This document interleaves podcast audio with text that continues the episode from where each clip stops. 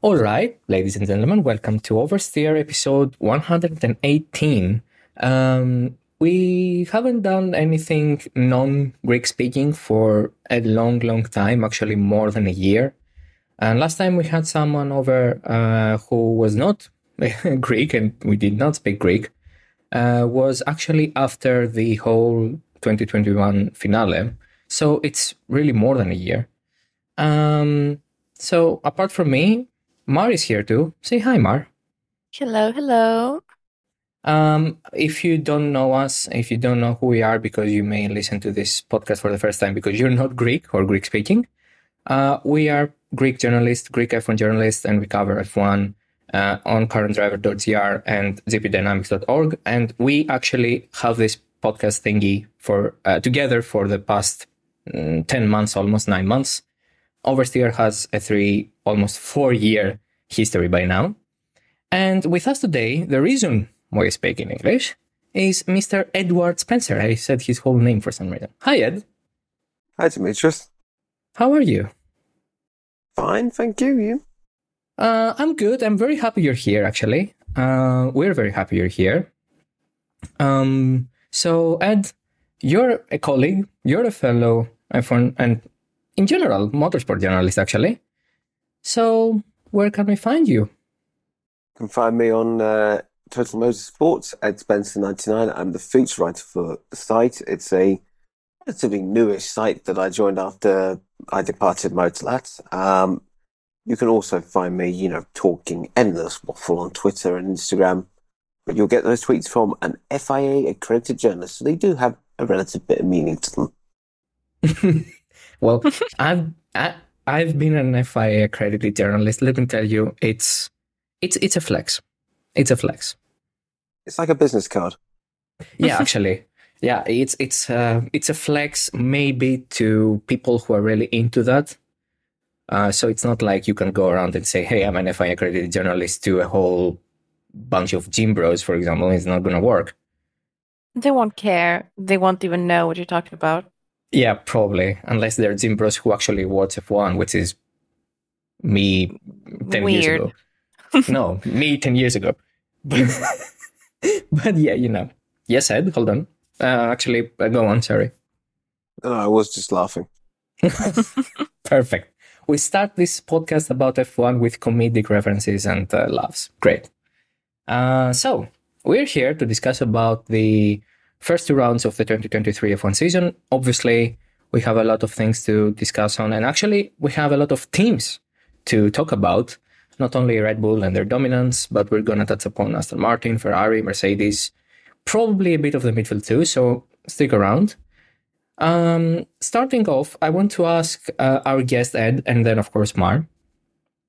How would they describe this season so far? Is it what they expected, or is it a bit less? Mm, I'm I'm not going to say a bit more than what you expected. I'm I'm just going to say, do you think that it is what you thought it would be, or is it a bit more undermining? Let's say. I honestly thought it would be as what we are, where it would be a little bit processional. I didn't expect the gap would be this big, but yeah, it's been pretty much as expected. Red Bull would come out of the gates flying and everyone else be playing catch up. The only big surprise we've had really is the amount of pace Aston Martin has shown and also the complete lack of pace shown by Ferrari and Mercedes. Mar? Uh, well, yeah, I expected uh, Red Bull to be at the top with a huge margin as they've shown in practice as well. Like we expected that. We expected to see that.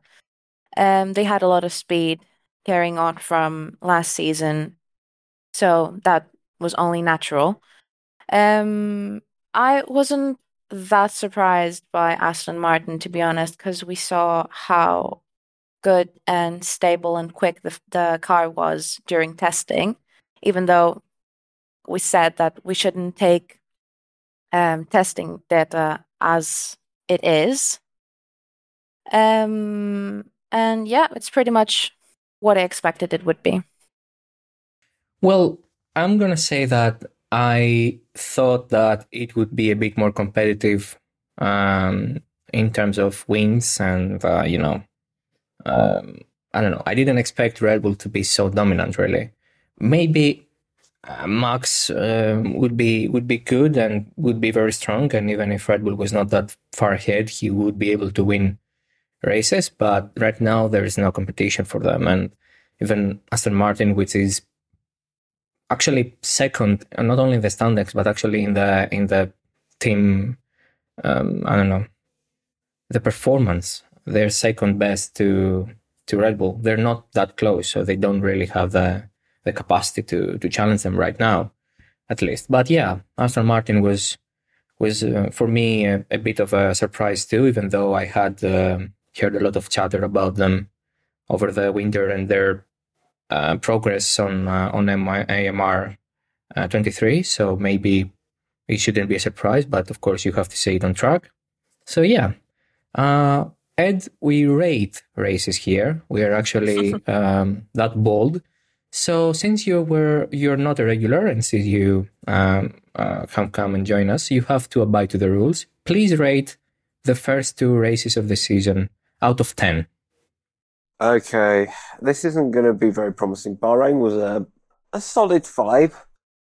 Um, you know, if you look past the Alonso heroics and the fact that there was some decent dicing in the midfield, it was a fairly mediocre opening race. Jeddah um, I'd say a big fat free. It was very, very, very dull. Um, you know, obviously it had it had the added little bit of element of wondering whether Max could go from 15th on the grid to first. Obviously, he didn't.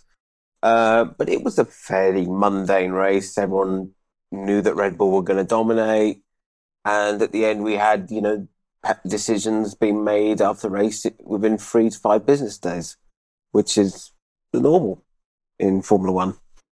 Yeah, it's always amazing to wait until um, possibly 12 a.m. or 1 a.m. here in Greece or 10, uh, 11 p.m. in, uh, in the UK for um, for a verdict. That's always nice to wait for the race classification three hours after the fact.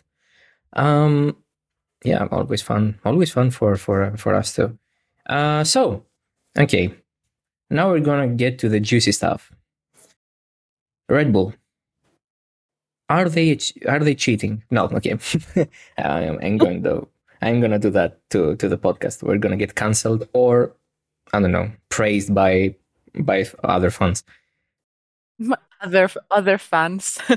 other fans, yes. And generally. well, if you scroll through Twitter.com, you'll see that uh, Red Bull and cheating go hand in hand for the past, well, six months almost. Um, of course, I don't believe it, but I, I want to ask that. I have I have my own opinion on the matter, but I want to ask both Ed and Mar, of course. Do you believe that Red Bull has gained anything out of the um, budget cap rates? Well, they certainly remain as quick as what they what they were last year, but I think it's fairly I think it was fairly expected they would be fast, bearing in mind that this year's this year's cars are an evolution of last year's, and we saw how good the RB18 was. It wasn't unexpected that the RB19 would turn into a bit of a rocket ship. Plus, the Honda engine is exceptional, and you know they've got two very good drivers at the top of their game. So it wasn't. I think the idea that this budget cap penalty would suddenly make Red Bull fight with the Hasses was rather churlish and quite misguided. Um, have they gained anything? Mm, no, I don't think they've gained anything. I think they've just probably remained at the same tempo as they were near the end of 2022. I think you'll probably see the penalty come into effect maybe end of 2023 when you know the, the championships will be decided anyway, or maybe even 2024. Um, I think if people were expecting Red Bull to suddenly be at the back because of the penalty, I think unfortunately they must have been producing some magic beans in their garden. Mar? Uh, yeah, they definitely didn't lose anything. Um, but I highly doubt they gained anything. Um, I I agree with Ed. They should be at the same level as they were at the end of 2022.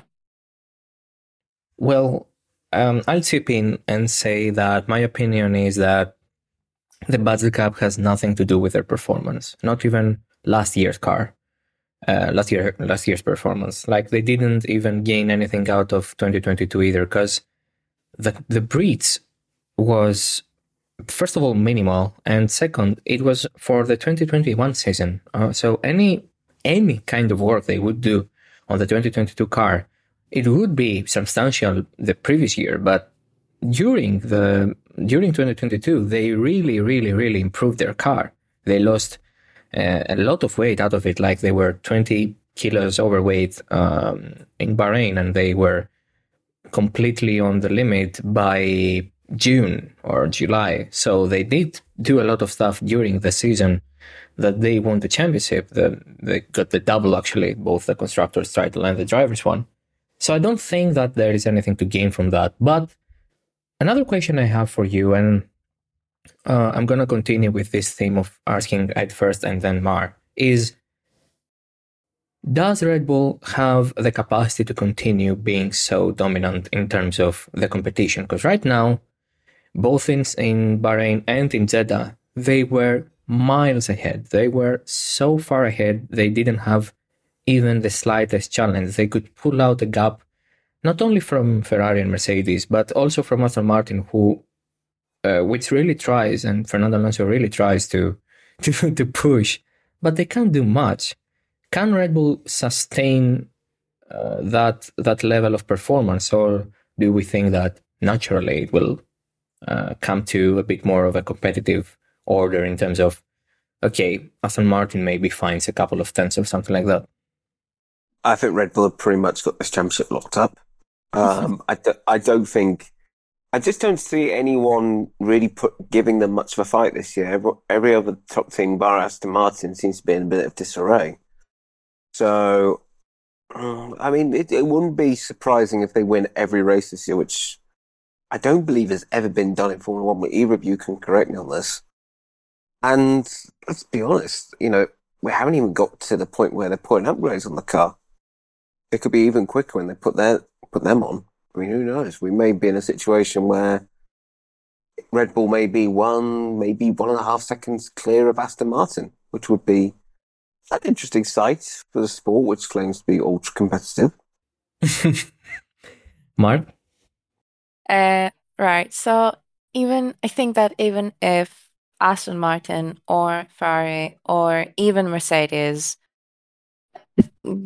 get something really, really, really, really, really good happening for them, like during the season, as we approach mm, to the later the, the later stages of the season, I doubt they'll be able to catch up with Red Bull. Even if Red Bull stays at the level they're at right now. I really, really doubt they anyone can have anything against them. Well, Mike Krack, and I have to do this little pause because in, in, in English it means something, in Greek it doesn't. But Mike Krack did say that fans should be patient and that good things are coming from Aston Martin, meaning that maybe they have a couple of upgrades or more that Well, could yeah. transform Fair- their season. Fair enough. They could win races. I really believe that Aston Martin have built a really good car and they can actually do something with it and win races and podiums and everything. But I really, really doubt they can actually catch up and overtake Red Bull. Yeah, that's going to be that's going to be a tough ask. And actually, um, Ed, on what you said, the only season I can remember from memory that it could go like this, like a one team getting every win in every race, is the 1988 season. But um, um, Senna crashed in Monza. Prost was not for the win, and Ferrari won. So it was uh, 50, uh, 15 wins out of 16 races. Do I remember correctly? Yeah, it was 15 16, but it wasn't Senna who caused the accident. It was more Jean-Louis Schlesser Ah, yeah, of course. Yeah, yeah, of course. who, who got in the way. Um, Prost was nowhere. That I think Prost retired during the race anyway. Yeah, yeah, I had a mechanical issue. So yeah, that was the only. Uh, as you were talking and Mar was talking, I tried to remember from memory if any season was like that. Of course, something like 1956 could have gone that way, but I doubt. Mhm. Um, okay. Max Verstappen or Sergio Perez? It is uh, okay. I know. I know that maybe it sounds a bit mm, ridiculous, even to say that. Like, uh, can you compare a two-time world champion, one of the most prolific and talented drivers of his generation, or even from previous generations? He would be great. Uh, to um, a driver who was on the midfield a couple of seasons ago and has five wins uh, in his tally. But I was amazed by Checo's ability to match Max's um, race pace and performance during the uh, Grand Prix. And could it be a scenario in which Perez sees his opportunity that, okay, we have no opponent, we're literally him and I, no one else, can I win it? Is it, do you think, Ed and Mar, um, is, there any possibility actually for Checo to challenge Max uh, on the long run and cause a Hamilton versus Rosberg kind of scenario in Red Bull?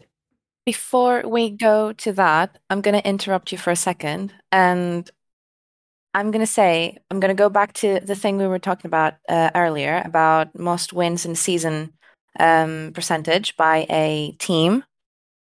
And no team has ever done this. The closest a team has ever gotten to it is Mercedes in 2016. They won obviously. 19 they won 19 out of 21 races with a percentage of 90.5%. And then it's Red. Bull and then it's Red Bull in 2022, 17 out of 22. And that's a 77.3%. Ed, Yeah. Are you asking About- me about? about Yeah. Perez? Yeah, yeah, yeah. We're going back to. Yeah, okay, I'll go back to this. Um, yeah, I definitely think there's a chance Checo can win it because Checo does have a lot of pace under him, and I think he has been more than a match for Max at times. Albeit, you know, he is not quite, you know, on Max. Not he's not going to be as dominant as Max will ever be, but he's still a very good driver, and he will undoubtedly give it a good run for a good run because you know, I think he will also look at this as his last chance to become world champion, bearing in mind the penalty hasn't really come into play yet, and he may never get another dominant car like this one. So he's Mhm. got to go. He's got to go for it. And he's got to give it his all, and I think he can, but he needs a bit of luck, as does every driver when they're fighting for the championship. So yeah, I definitely think Checo has a chance. I think he would be rather idiotic to, to doubt him. I think there's been too many people who have spent the good past week writing him off. I think you should never write Checo Perez off ever. Mar. Um, I don't really like Checo. Okay, so I- it's I- time for an international audience to learn that you are a, a Checo Perez hater. Good, I'm not. I don't. I don't hate Checo Perez. Let me clear that out. I just don't think his uh, compared to Max always. I don't think he's that special, so he can win a championship against Max. Again, if he was, he wasn't Max's teammate. He maybe could have done something because he is actually a good driver, but um, compared to Max, the gap is huge, I think. and I honestly, even like Red Bull, I doubt. Mm, Okay, so I think Red Bull will always optimize their their car and their strategies and everything according to Max's quirks and um, racing habits and racing style and everything. So Max will always have, I'm going to say advantage, but I'm not saying that in a bad way. I'm just saying that he's obviously their first driver, so they'll always optimize everything around him. So that's tough luck for Perez, obviously, because he will never be able to actually prove that he can win a world championship. ship. That Ship. ship has sunk. that ship has sunk already. No. um, to whoever doesn't uh, isn't a, a regular listener of our podcast, Mar has called Sergio Perez the Citroen Ami of F1 Yeah, because he's let me- great in street circuits. Exactly. Yeah. He he is great in street circuits. I mean, there's that's it really. Yeah. Not that he's slow. Not that he's cute and No, no, uh, no, he's city maximum- friendly. His maximum speed isn't 45 kilometers per hour. That's not my point. But he's How do you great know in that by heart? please. the sassiness. Why? Please. okay. Go on. uh yeah, that's it. Okay, ah, that's it. I thought you would expand on the Citroen Ami. No, he's just really great in city circuits. That's about it. And blue, apparently. And blue, apparently, yeah. But Citroen Ami has more colors, to be honest. So not very, not very fair. Well, I've only seen it in that CL kind of color. Anyway, uh, I don't know why I know CL. Is it CL in color. English? It's light blue, turquoise blue, Turquoise blue. Okay. sky right. blue. Sky. Okay. Ed, save me from this, please. You're on your own. oh, thank you. Thank you. Thanks, thank you. Thank you, Ed. Th- thanks. Thanks. Sorry. Um, okay. I'll chip in on the Perez uh, Verstappen uh, discussion and say that I I really wish that this would happen. Like I really, uh, if if we're if we're in a scenario in which Red Bull are unbeatable and they're only themselves and nothing else can stop them, um, the only scenario in which decision is a decision is even a little interesting is if Checo just decides to Rosberg that. Like if he if he does a Rosberg and he's uh, for some reason amazing and he challenges Max and stuff like that. Yeah, sure. That's that's the only way we're gonna have an interesting championship. But I I think that not only Red Bull and their technical department and how they decide to set up the car, uh, to set the car up, um, is against Checo or for Max because Max is the uh, big dog in there and he's the one who is faster and he's the one who dictates what happens in terms of this side of things, the technical side of things. But also, I think Perez has this huge issue with uh, longevity and uh, consistency. He could be a great driver for three races straight. He could get even a win and challenge Max for another one or get a pole position even. But after these three or four races end, he'll drop back and he'll be way out of shape in terms of uh, how we compare him to, to Verstappen. So even if this year doesn't show that show too much because the worst position that Checo can get is I don't know third or second and not fifth.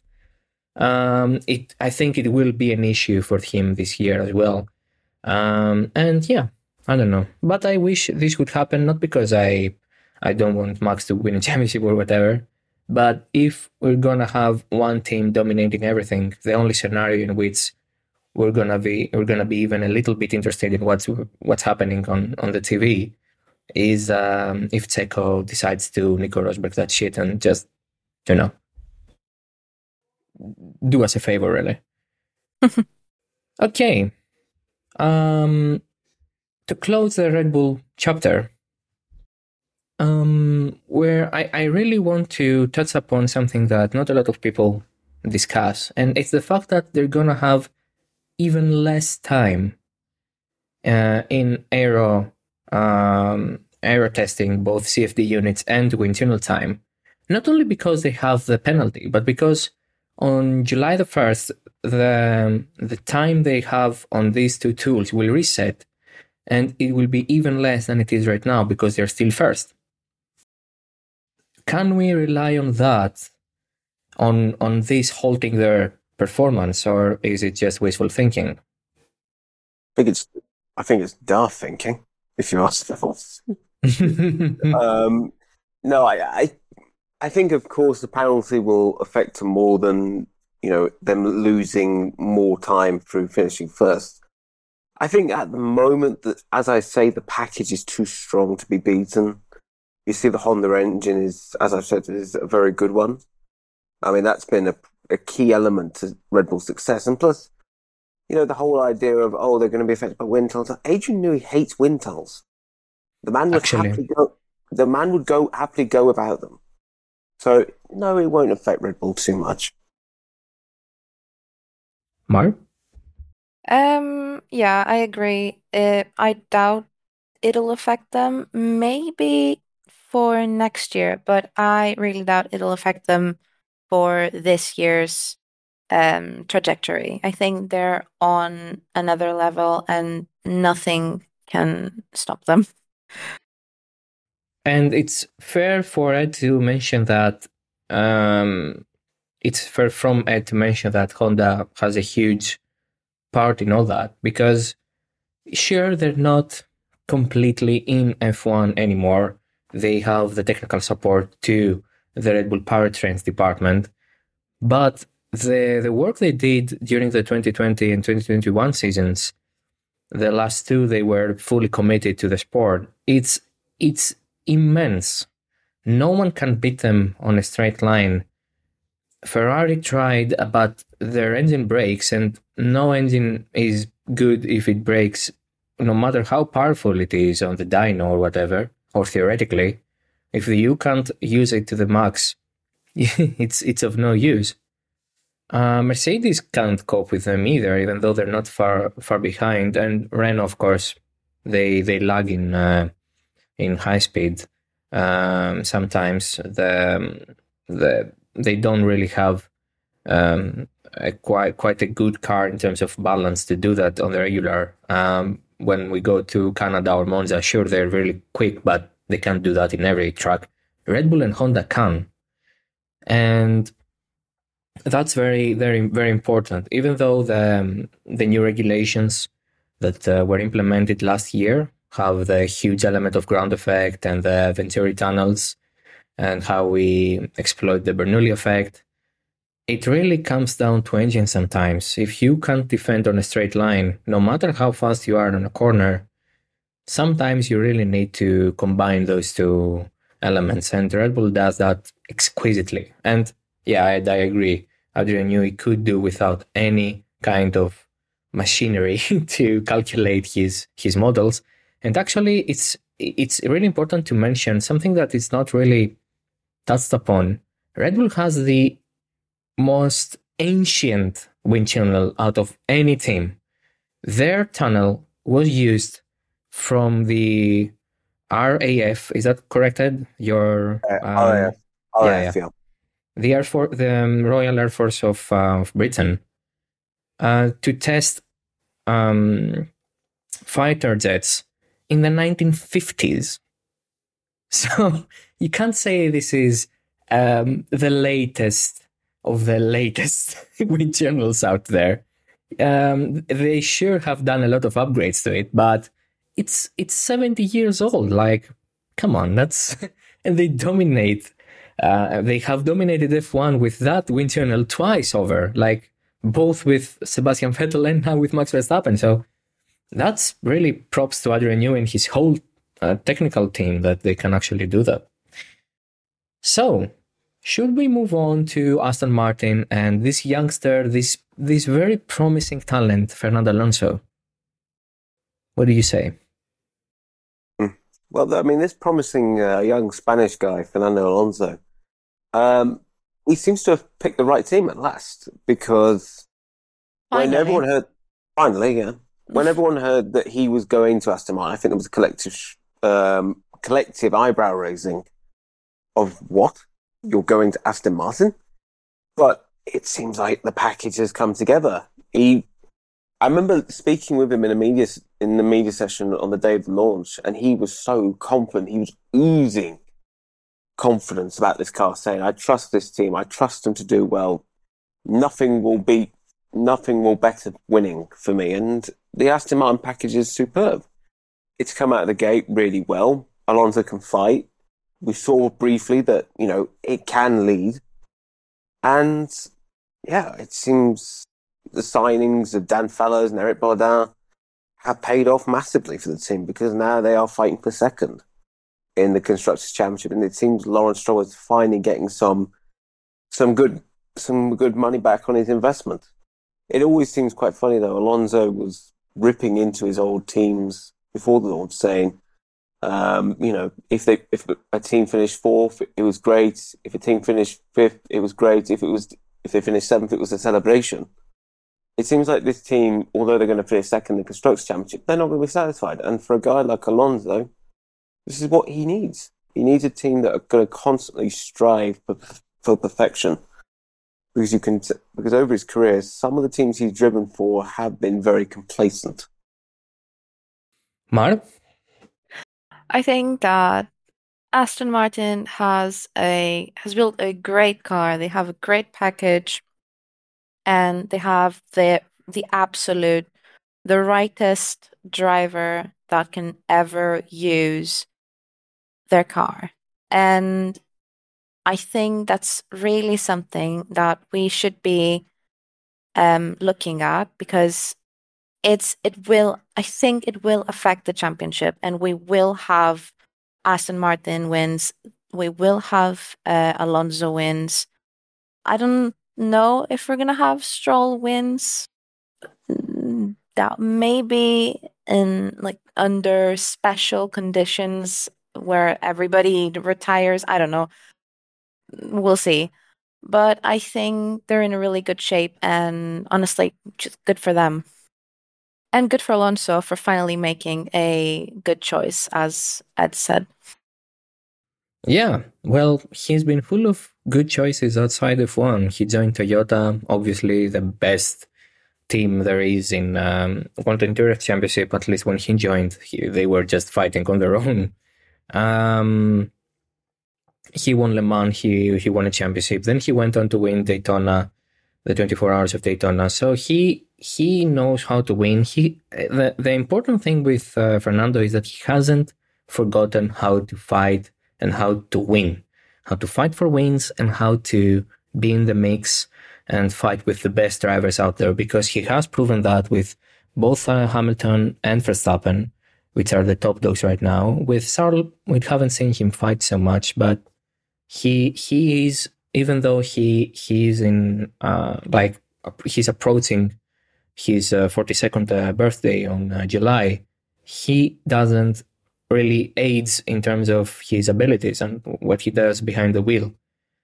Um, can we say that Aston Martin is the embodiment of the spirit of the regulations that have uh, been imposed in terms of the time in tunnel and the CFD units. Can we say that this piece of regulation implemented um, uh, for the first time in 2021 does really work because look, Aston Martin had more time and they did good use of it, Ed?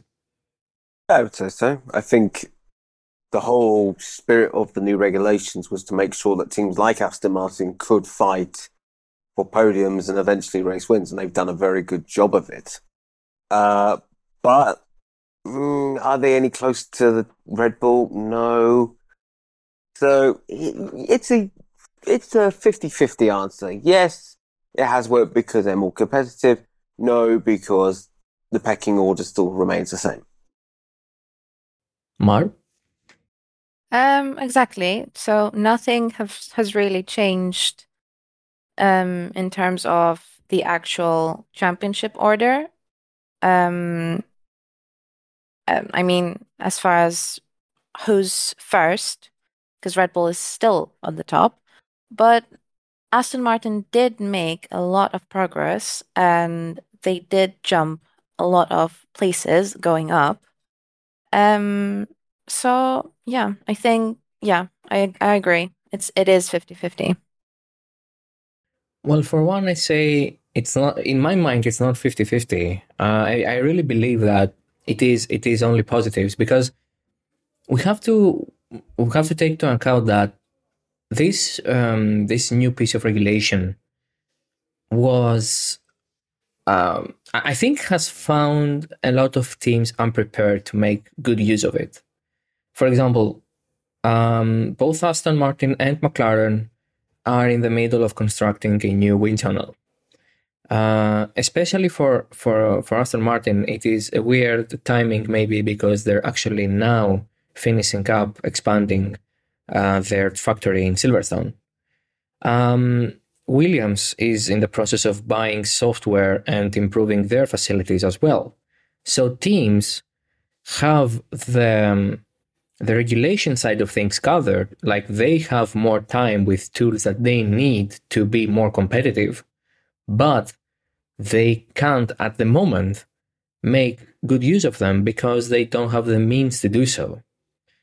Uh, which is pretty pretty interesting to me. I think Ferrari was the first team to kind of show that yeah, the the the scaling of how each team uses uh, the wind tunnel and the CFD units can make a difference because they jumped they jumped from sixth to third to second. Um, but it's it's it, for me. Aston Martin shows it in a bit of a more radical way because they started as in the ninth best team uh, in 2022. They became the sixth best team, um, and now they're second. But yeah, I I I I, I only see. Po- I didn't expect a complete rearrangement of of the grid order. But what I see is very promising, and I hope that when we see teams using the the surplus of money they have right now, the the revenue is huge and their profits are huger, to actually use it and improve their facilities and um, uh, hire more people to use what uh, the FIA and Formula One has quote unquote given to them because they all decided on it. But you know, the regulations that are in place are favoring them and they should and they will, I believe, uh, use them to their advantage. So, about Aston Martin, it it is a it is a good argument to say that if Aston Martin did it, there there must be an inspiration, and their inspiration is visibly Red Bull. Is this something that should worry us in terms of maybe hey, we see that only the Red Bull concept works, so all teams go down the Red Bull road? Or can we say that, okay, maybe the Red Bull road works, but each team will implement it in a different way? Ed? I don't think they're just going to copy and paste uh, with what Red Bull have done. Um, obviously, you know, the Red Bull concept does work. And there has been comments in the past saying that the, the Aston Martin is a green Red Bull. But if you look at them side by side, they're completely different.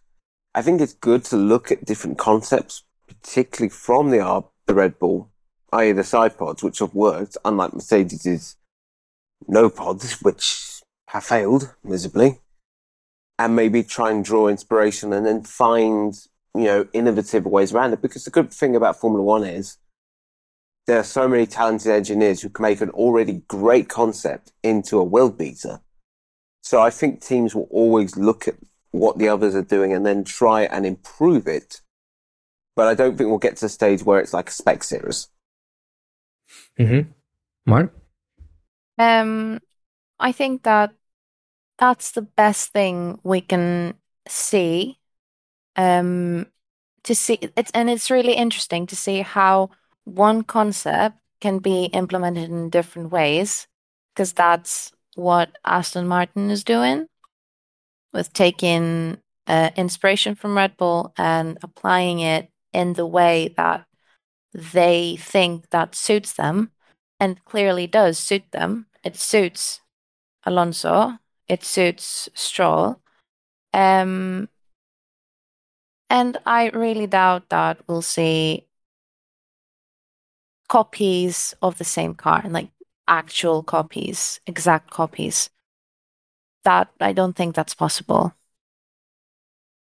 Well, exact copies are not possible not only because it is very difficult to do that, but because regulations are in place after the pink Mercedes that again the same team under different name Yeah. um, built. Um, It's a bit illegal. It's it's a tiny bit illegal, yes. and I don't think a lot of people have it clear in their mind what you can and can't use from other teams. So after this um, uh, after this rule was implemented at the end of the 2020 season and uh, went into effect in 2021, you can still use the gearbox, the engine, obviously, and the rear suspension of a car of a, of, a, of an opponent of yours, even the same as they use during the, the same season, like the exact same part. But you still have to build a car that works around that kind of specification. And the rear suspension that Aston Martin uses right now is the same as the Mercedes W14 uses. And you see where the one where one car is and where the other one is. So you can see that even if you have even the same element in your car, you could have a huge um, difference to the one you actually buy this part from. Mercedes sells this part to Aston Martin. Mercedes lends their wind tunnel to Aston Martin to do their runs in there because their uh, wind tunnel is not ready until um, I think mid 2025 or mid 2024. I'm not sure. So, you know, it's very interesting to see. Um, do we believe Dan Fallows and the Red Bull recruits, which were quite a lot of them, actually helped turn around the ship? And can we credit even a little bit Seb Vettel for this, Ed? I think Fallows' car came. Fallows' influence in, on this year's car came a little bit later than what he would have hoped because he was put on guarding leave pretty early. Um, but I, I think his influence has paid off as a Blood Douane's influence. So yeah, you could say so. And Seb, yeah, Seb put in the development work on the previous car, and it seems his influence has also been there as well. So yeah, a little bit, but not mass loads. Right. I feel like Dan Fallows has majorly affected the way Aston Martin has shaped their car and has definitely um his efforts have definitely paid off. Um and as well as Seb, I think that well, a four times world champion definitely has an effect on the car's progress. And I think he majorly helped Aston Martin build something good for this year by um, with everything that he gave them last year, data um, and his personal feeling and everything. Yeah, obviously, a driver is very important in guiding the um, actually giving the input to guide um, the engineers into a path and say, okay, we need to do this and this and this. And it's very interesting because Vettel's and Alonso's um, driving styles are completely different. They have no meeting point, but I guess that sometimes I think that works works in general. And uh, in my opinion, it would be very interesting to see Seb on this car, even for one race. I think he'd do amazingly. But um, that's the life of, of a B um, expert. He has to go back to his bees. Um, that's not a dig. It's it's okay. Seb did his did his run. Uh, Sebastian did, did what he could, uh, and had a great career. Now he has to give way for the younger generation, uh, and I'm glad that he gives this chance to Fernando to show his talents. Okay, To the So- younger generation. yeah, the younger generation. Well, because obviously Fernando is the younger generation. Yeah. Okay, Mark, please can please. No, No. eh, eh, eh. no, No. I absolutely, I absolutely love Fernando. What are you talking about? Yeah, we know. Well, The Greek, the Greek Yeah. follow, Greek audience knows. well, yeah, I started watching F1 with him. With him. You I actually mean- met him. Oh my god. I mean, actually following him and seeing you him. stalker. You Oh my god. you stalker. Oh my god. Shame on you, lady. Yeah, okay, okay. Okay, all right. This air you did was the most Greek thing in this podcast. All right, okay. Moving on from Aston Martin and their green exploits. Um, Ferrari is in a bit of a, um, let's say, it's in a bit of a Ferrari moment, let's say, because they changed their their team principal. Of course, change like changes like these do take time to manifest themselves. Fred Vasseur will not change the organization or the possibility, the, the prospects of this team overnight, but the ship does seem to turn, but it seems to turn either a bit slow or towards the wrong destination. Because right now they're worse than they were last year. They lost a bit of time.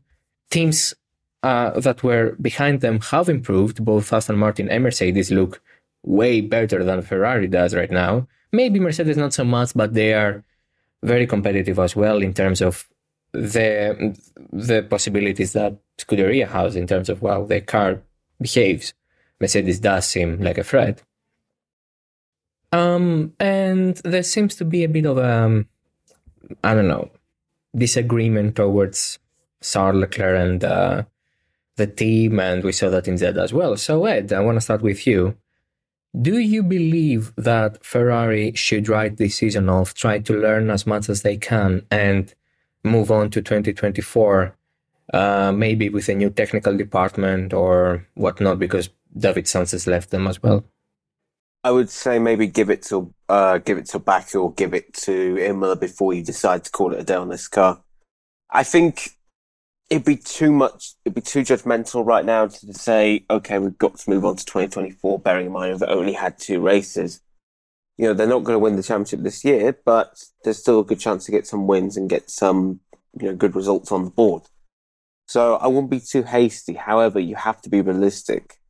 And if this year's car is just simply as it goes on, as the se- as it goes on, season goes on, and it is so. Uh, as the season goes on, and it continues to struggle, then you have to move on because at the moment things are not stable at Maranello. You know, Leclerc and Vigna are arguing. Vigna and Vasseur are at each other's heads. You've got people being moved around left, right, and centre. There's apparently a mole going around Maranello. It's not a happy team, and you need to get your house in order before you start winning races, and that's what Ferrari has to do. Fred Vasseur is a very capable team principal. He has not suddenly lost the knack of how to run a Formula One team, but but unfortunately, the internal politics, which has seemingly dogged Ferrari since Enzo walked into the factory in the 40s, has come back to rear its ugly head. And it's going to probably be another storyline that we'll be focusing on during the year. Mar? Um, right. Ferrari always start their year saying, we're quicker than last year, we're better than last year, we have improved here, there, and there. And they always, at some point, they always run up to a problem. And that problem becomes bigger and bigger and bigger, and they cannot solve it ever. and that has been going on for years, and they never really seem to do anything about about it. Um, and it's not always the same problem; it's always a different one. I'm not saying they always have the same problem and they can't solve it ever. I'm just saying they always have a particular problem and it just grows and grows and grows inside the team and it causes even more issues with the car, with the drivers, with the management, with everything. So I think Ferrari has got to I don't know, solve their issues before they try they even try to figure out what's wrong with the car. Yeah, I mean, yeah, Vasseurs appointment would absolutely bring quite a lot of changes inside the team because it was based around Binotto's uh, people and Binotto's decisions. So now they have to rearrange that and see how they go through this transition of hey, this is a new boss now, has a new way of um, managing the team and possibly his own people who trusts and wants to to promote to senior positions. Simone Resta, for example, is on his way back to Maranello since uh, David Sanchez left, and now, of course, we know he will join McLaren. But yeah, I agree with Mar on that one. I think they have to, at first, they have to solve the um, the, the teams the, the the team's problems, like the internal problems. Yeah. Yeah, yeah. I I honestly think that they can't do that even in a year, because they are systemic issues. They're it's it's yeah. a problematic culture. When mm. when you think that when you think that the CEO of the company and the team principal of the of the team of the of the racing team argue over who is more bossy than the other one, um, and a guy from the microchip industry wants to have a say over a guy who literally eats, breathes, sleeps, and farts racing, as far as I'm concerned. it's it's astonishing. It's utterly astonishing. I believe in Fred Vasseur's abilities, as Ed said, but you cannot work on on on on the on a concept or on a project if you don't have full freedom and freedom of choice and freedom of um, of movement. We'll see. We'll see. Ferrari really does seem to have this issue. And I just want to add that another issue that they they will always have and it will always they will, they will always struggle with is who's the first driver and who's the second one. You cannot absolutely cannot go further if you don't specify who's first and who's second. And Ferrari always runs up to that problem. They always seem to just there's miscommunication regarding that. There's battles that shouldn't even exist. There's um, crashes, as we saw with um, Seb and uh, Charles a few years ago. There's just you cannot do that. If you want to fight for a championship, pick a driver for that job. Just like um, Red Bull has done, just like Mercedes have done um, you you cannot do this to yourself. Well, Ed, do you want to chip in on that because that's an interesting topic? Yeah. Do you do you think yeah? I do think you have to. Have, I do think you have to have a number one driver, uh, particularly a team as as big as Ferraris, and evidently the number one driver is Charles because Charles has really carried that team over the past four, three or four years, maybe even you know, you could even say as early as 2019. So I think Ferrari do need to start, you know, assigning drivers to one particular role. I think the problem is at the moment, you know, the garage is still quite divided. It is still very much a divided camp in that you have Sainz's people and you have Leclerc's people, and it's never really working in harmony. It's always seemingly two different garages. It's a bit like uh, Lorenzo and Rossi when they were at Yamaha in MotoGP, they always had like a wall in the middle of the garage. It seems like, you know, it wouldn't surprise me if Ferrari one day decided, okay, let's just stick some um, uh, a wall in the middle of the garage and, you know, advertise some new crypto sponsor. Uh, it, it's, it's just, it's never been, I, I think it is, it, they get on, but I think Charles knows that he is the better driver. I think Carlos tries a little bit too hard to try and beat Charles. You know, some of the mistakes we saw last year were pretty much him trying to cover from trying to capture or trying to regain lost ground from a bad qualifying or a, a difficult start. So I think Ferrari do need to start looking at that role, and they also need to let Vasseur do what he wants to do. Because, as I say, Vasseur is the man for the job. Is the right man for the job. Now he can easily become the wrong man for the job if he's got an Agnelli spokesman or he's got someone who has got barely any connection with the most with the automotive industry, telling him in his ear, "Oh well, I would do this, I would do that." You know, it's a bit like being told in your job. You know, you're on a computer all day, you're typing away, and someone says, "Oh, I, I'd use this key instead," when in reality they can't even send a proper text. Yeah, I agree with that, and it's it's a it's an argument. Um, I, you know, I have for a long time that okay, teams do tend to be more corporate like because F1 has boomed in popularity and um, the revenue is high higher than ever and the stakes are higher than ever. So you need a corporate structure. You can't go with garages. After all, and after all, it is business. Yeah, it, it is business, but you you need to have motorsport racing people running the day-to-day stuff of these teams, the the, the truck activities or the the factory activities.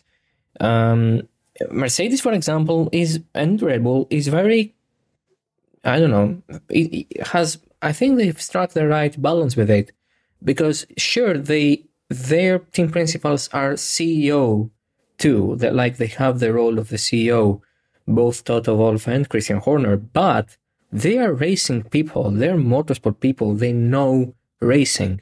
They're not just corporate heads uh, in an office. They do have this kind of, um, I don't know, responsibility, if you want uh, to say it like that, but they actually know how to run a racing team uh, because they've done that for the better part of the last three decades.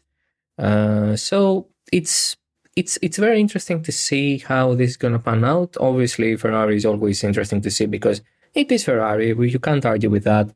Whether you're a fan of it or not, it's it's an appealing brand and it's an appealing team and um, a strong Ferrari package and even a championship run by a Ferrari driver is always an interesting sight. So we'll we'll have an eye on that and we'll see. Uh, we we always we always have an eye of them anyway even when they were sixth back in 2020.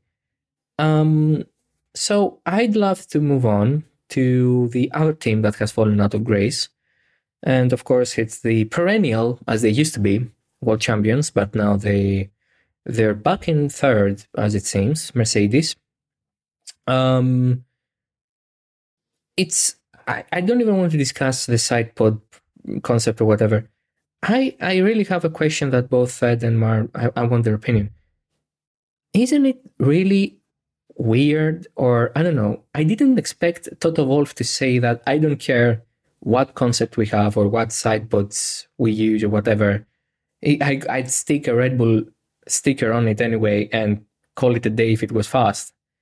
I, I was surprised by that. I've, the fact that they are so, I don't want to say desperate, that they, but they want to become champions and winners again so much that they actually copy a design if it works.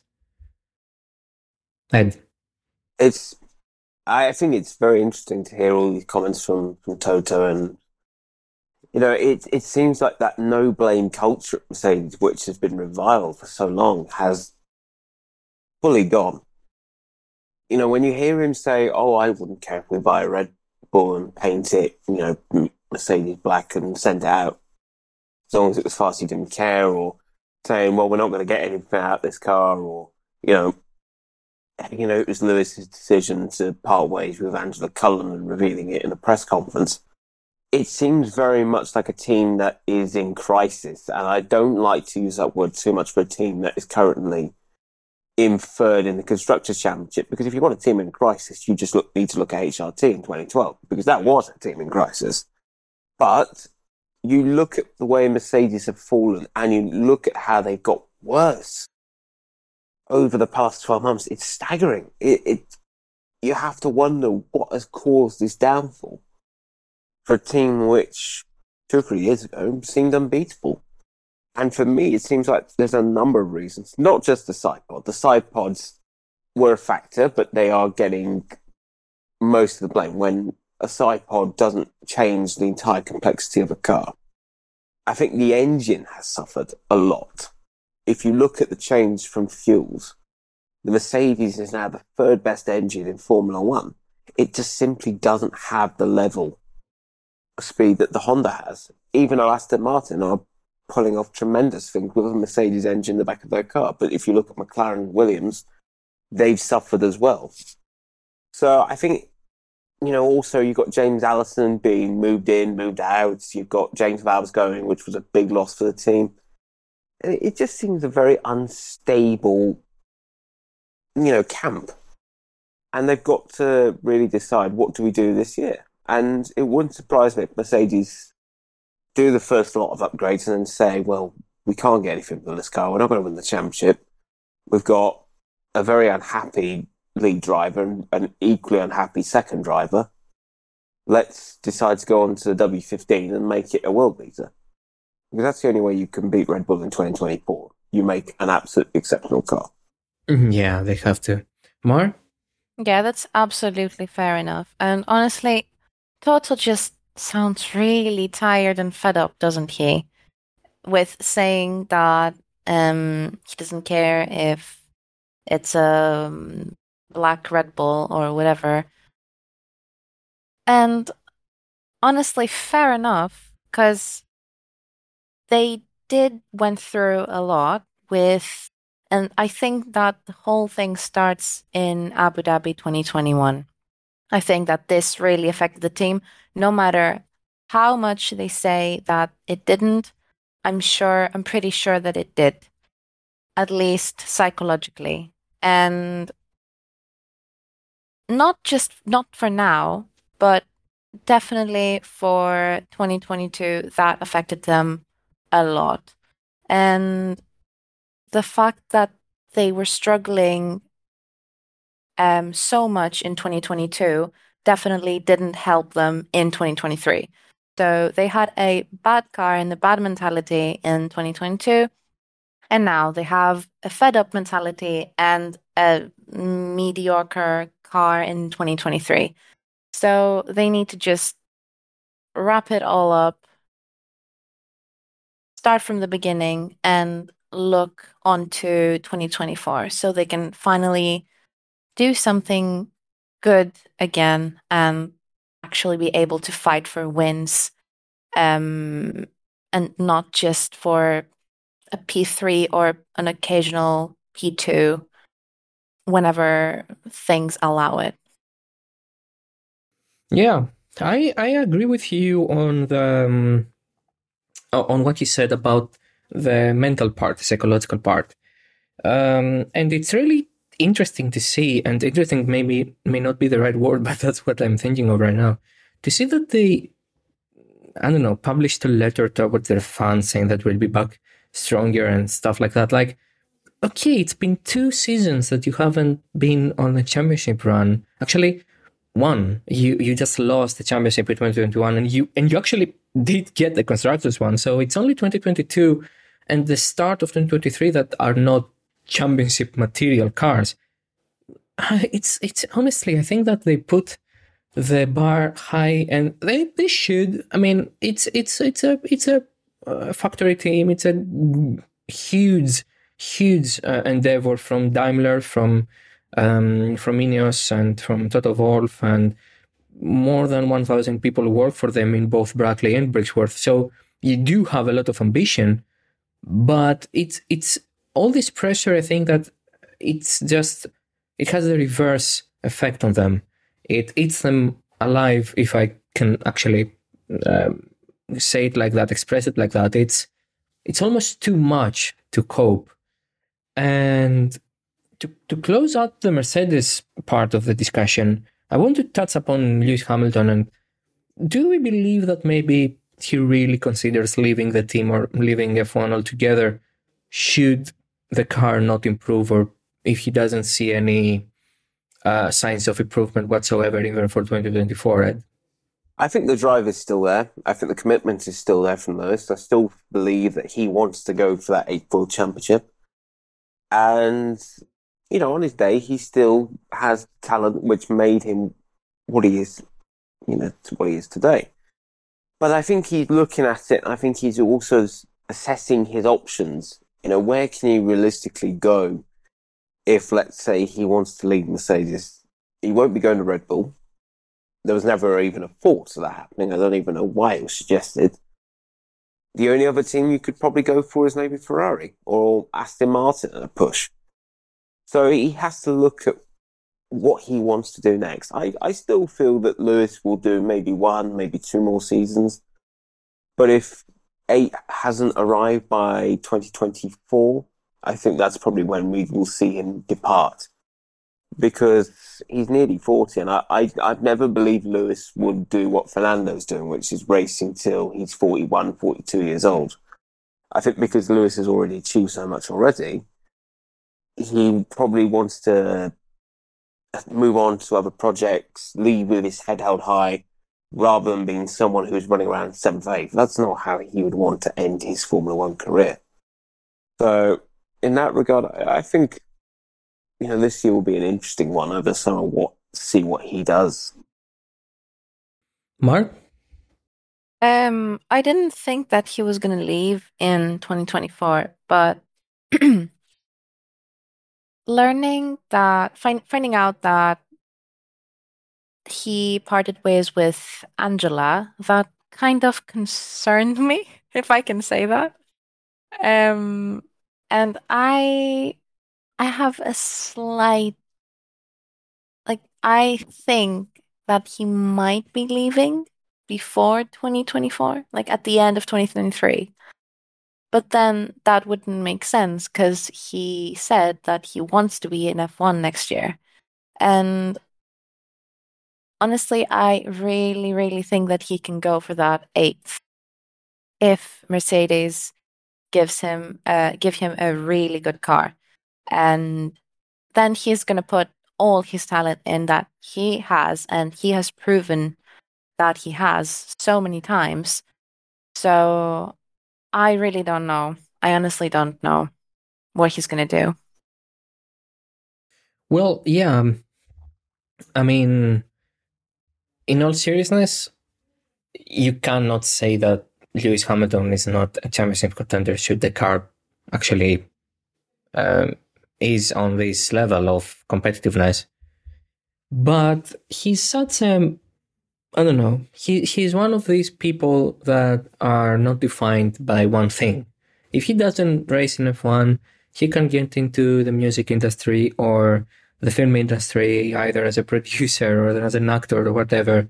He has so many interests and so many endeavors already. I think that he doesn't need F1 if he doesn't see uh, that he can be competitive and on the top. And it's it's really at some point it starts to be um, a, of course a discussion of age even if he's one of the most athletic drivers out there and he really pushes um, his body towards being even more fit and fit and fit any uh, every season and he really does a great job at that but you know he's he's Lewis Hamilton he can retire with seven titles and 103 wins if he doesn't get any other any any any, any more wins or whatever, he he will go down as one of the legends of the sport anyway. But we'll just you know we'll see. And I don't I don't really believe that he will go to another team too. Like I really doubt that he will move to Ferrari, for example. If he leaves Mercedes, it means he leaves F1 um, altogether. So, uh, I want to top it off with some talk about the French boys because it was Ed's proposal before we started recording, and I want to give the floor to him because I want to hear his opinion on Pierre Gasly and Esteban Ocon and the Alpine um, match, the French match there. I don't think it's been the start of the season they were expecting. I think there was two levels of expectations from Alpine. Uh, there was one side in Otmar Szafnauer who was saying, "Oh, we're going to give Alonso run for his money," and you know Gasly was very confident about the new car, saying it was the best shakedown he had ever had. And then you had Ocon turn around saying, "Well, I don't think we're going to win a race this year." And it seems that Ocon has proven to be fairly correct. You know, Alpine have not gone that next level. They have, they are only, I believe, the fourth team. So yeah, fourth team to have scored. No, sorry, fifth team. Fifth. Yeah. Fifth, fifth team to have scored points in both races, which isn't too bad in itself. But they are struggling for for points. They're eighth, ninth at the moment. You know, in terms of results, in the fact that Gasly got ninth in Bahrain, eighth for Ocon. So it, it doesn't seem like there's much progress there at Alpine, and it seems the hangover from last year and the whole Oscar Gate, Fernando leaving at the jilting them at the altar, has really affected the psyche of Alpine, and it also seems like it's affected Ocon as well because now you see the momentum shifting away from him as the lead driver. It's now moving towards Gasly. I think, because I thought Gasly's performance in Bahrain was more impressive than what Ocon did in Jeddah. So I think, you know, it's starting to go away from, from Esteban in the sense of he may no longer be the head chief Alpine. well, he surely isn't because Pierre is very good. Like, Pierre Gasly is actually really, really talented. And we here predicted with Mar that it's going to be a close fight and maybe even Pierre winning that that fight, that battle inside the team because he he is immensely talented, and of course his stint in Red Bull didn't show that he wasn't ready for that step yet. But in Toro Rosso and in AlphaTauri, of course, he, he was exceptional and a really good driver in the midfield. I think he can be this force to be reckoned uh, with once again. Mar, any opinion on the French boys? Um, I think it's going to be a great internal battle, if we can say it like that. Um, an inside battle between them. Um, and I do think that Pierre is going to come on top. Um, not because Ocon isn't good. They're both on. I think they're both on. Uh, maybe the same ish level with Gasly a bit. I think Gasly's a bit is, is a bit of a better driver than Ocon, but they're both on the same level ish. Um, yeah, I think they will struggle, but they will score points. They won't be last, obviously. We have McLaren for that. Um, oh God! awesome. But yes. So yeah, I think it's going to be interesting to see them battle between them. To be honest. yeah, obviously. All right, I think that's it. I think we covered what we wanted to cover. Um, Ed, any last words before we close up the recording? Um, I don't think maybe McLaren we could touch on because they've had a bit. They've had they've not had the best start to the season. I I personally think that that's what they deserve for being so out of touch with F1, really. Because they made such a huge step in letting Andrea Seidl go and then replacing him with Andrea Stella, who, even though he knows the team and he's an experienced guy, he I don't think he's a team principal kind of material. Um, and now they have a whole last technical department restructured. Like they go through the, oh, James Key didn't work. Let's bring in David Sanchez and let's split Key's um, role into three parts, and three different people will be the head of technical department. I think they tried to do a lot of stuff combined.